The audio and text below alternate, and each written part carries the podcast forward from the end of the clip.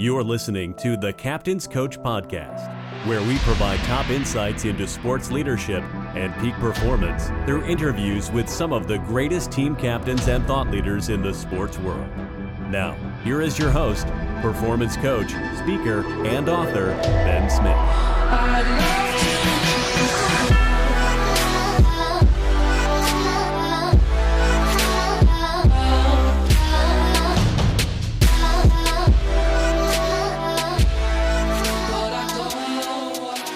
Welcome to the Captain's Coach podcast. I am the founder, Ben Smith, and I'm excited to bring to you another model and framework that I think will be useful for all of you captains and coaches out there that are listening. So, today, what we're going to discuss is adult development theory and a little bit about our training philosophy and why we feel like it is a great framework to use to help with the maturation uh, and growth of the individual athletes on your team.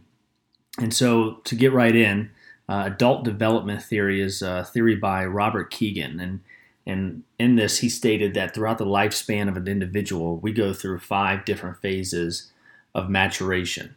So these five are: stage one is the impulsive mind, which happens in early childhood. Stage two is the imperial mind, which is about six percent of the adult population. Stage three is the socialized mind, which is almost half of the population. Stage four is self authoring, which is about 35%. And stage five is self transforming mind. In Kegan, he got this model from a mix of previous psychologists such as uh, Maslow, Erikson, and Carl Jung.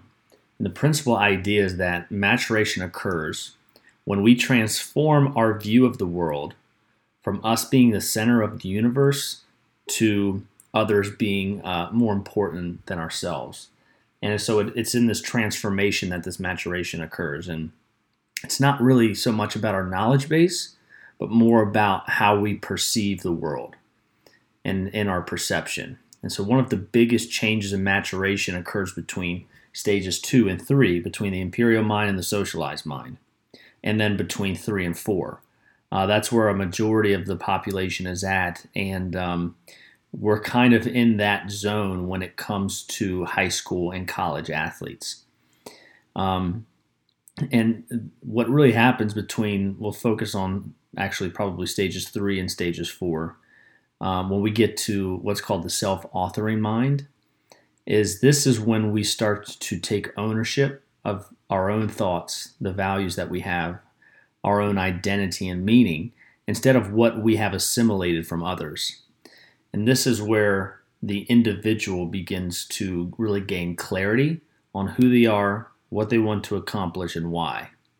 And part of our six tenets of leadership, the third one is that self expression is the essence of leadership. And this is um, this adult development theory fits perfectly within that. You know, if we want to, you know, great leaders have this transformative maturation process where they're really serving others, and but more specifically, they you know, they put others above, uh, you know, in front of them and above them, but they have also uh, gained clarity on who they are, and so the leadership is just a byproduct of this expression of what you know of who they are, what they want to accomplish, with which is driven by you know a, a purposeful why. Um, and so, when it comes to leadership development within your program, this is really a, a good model to understand. Um, and we want to make sure our training philosophies kind of match up with this as well.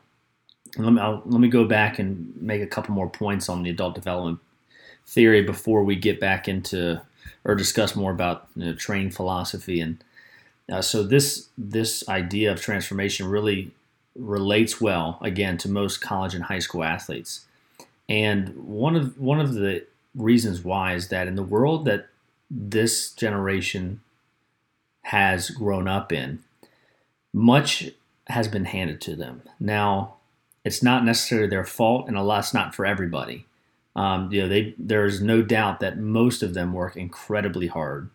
Um, most of the athletes that I know grow, growing up and even today, um, regardless if the path has been put in front of them or not, and opportunities have been given to them, a lot of them, you know, they work hard for what they do have. But at the same time, you know, those are opportunities and paths that really have again been given to them So most of their lives, though, they they really haven't had the requirement of thinking for themselves. Our parents and our coaches have been so involved from age three and four uh, when they start getting into uh, team sports.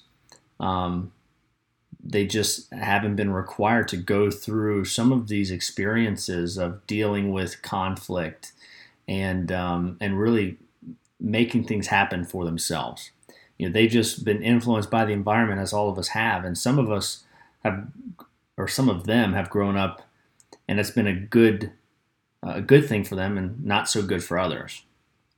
And so uh, this will all kind of come full circle here soon, but I think the maturation process can really, in this adult development theory, can really be summarized into three main points, and that is that the maturation process occurs when you know the individual has developed an independent sense of self. Number one.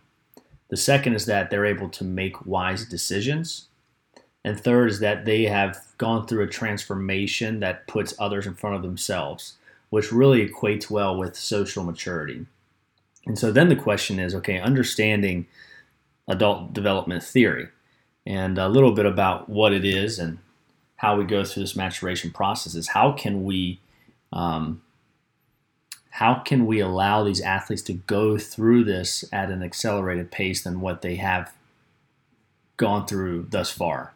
Um, and that's all about the environment which is a podcast that uh, just recently came out a couple days ago too. So if you want to go back and check that out i think that would be helpful. Um, but what I think we want to talk about here is okay, how do we influence this, and what um, you know, what should your training philosophy philosophy be for this?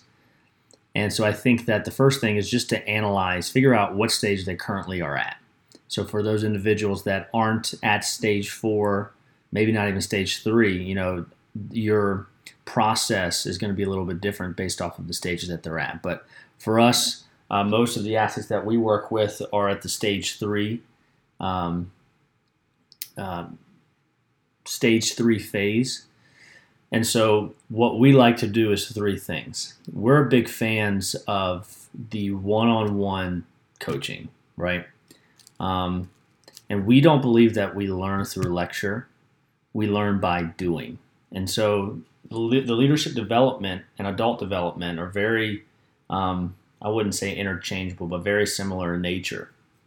And the, the three things that we do when we sit down with an athlete is we focus on three things. First off, we try our very best. We don't want to lecture.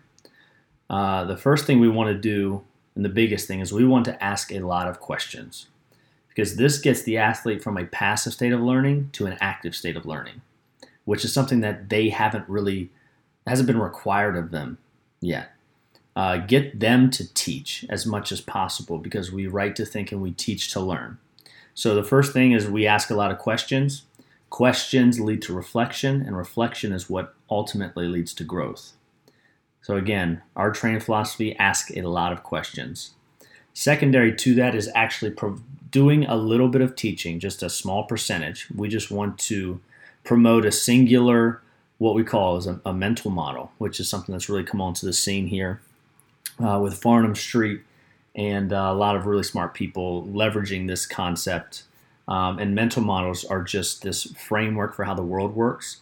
It's uh, applicable to many different industries. And what these mental models do, it kind of just helps for people to allows them to think better and improves decision making because it creates this lattice work. Excuse me, it creates this lattice work of of models that can that we can once we come into a situation utilize as a tool um, and it, and the more models that you have the more that you're able to pull from which will hopefully allow you to make wiser decisions. And so that's just a small percentage. We present this really easy framework that is something that they understand because we teach it in a way that is related to sports so that they can get an immediate understanding. And then what we'll do with that, because it's very unlikely that they'll memorize that then and there. And because again, we don't learn from lecture, we only retain about 5% of the information that we hear, which is an important thing to remember. Um, we learn by doing. And so when they go through in the future different experiences and that one-on-one coaching is still happening on a weekly basis, it's at them it's at that point that we can say, okay, hey, remember when we talked about this model, XYZ? Um, this would be a perfect model that would fit this situation very well. So then let's talk about that now that you're in a situation and there's a higher level of necessity. Um, and speaking about necessity, this moves us to the third point with our philosophy about how it's best to kind of coach through this, coach them and help them to go through this maturation process and leadership development process as well. And that is um, providing actions and opportunities. We get, we believe that leadership is not a position; it's an action, and so we have uh, with with the book that we came out recently with uh, the Captain's Playbook provides a list. There's about 100 and, to 150 different actions that these athletes we've compiled that athletes can take on a day-to-day basis that puts them in the middle of the problem or in the middle of, of requiring initiation uh, to perform uh, a leadership function. One might, a simple one might be, you know, at the end of practice, conduct an AAR. Just pull in two or three of your of your teammates that are higher influencers on the team, and just talk about what happened that day and how maybe you can can improve. It might only take two minutes, uh, but it's a simple action that just kind of instills this um, cooperation and an, initiative there. Um, and so, what we try to do there is for that week when we sit down with them in that 30 minute session is say, okay, hey, like this week, what are some of the things that you have going on? All right, well, you try um, doing this action, and let's let's see how that goes. And that actually puts them and forces them into an experience where is where we ultimately learn. And so, if you want to create a, a culture of leadership development, you have to provide experiences and opportunities where there's a higher level of necessity for them to think on their own which is an environment that also allows them to fail. Um, but if you do that consistently and don't freak out when they do fail and give some immediate feedback and some coaching, then you're looking at an increased or an accelerated process for not just leadership development but actual mat- maturation, which is something that you know these athletes are desperately in need of. And so I think at the end of this, to summarize it all up, is just I think when we remember back to what the purpose of sport is, is that we are trying to leverage sports to provide the skill sets um, that really matter for life. You know, especially just leveraging sports to improve the character of an individual and to allow them to have the confidence that they will be a productive and independent value add to society.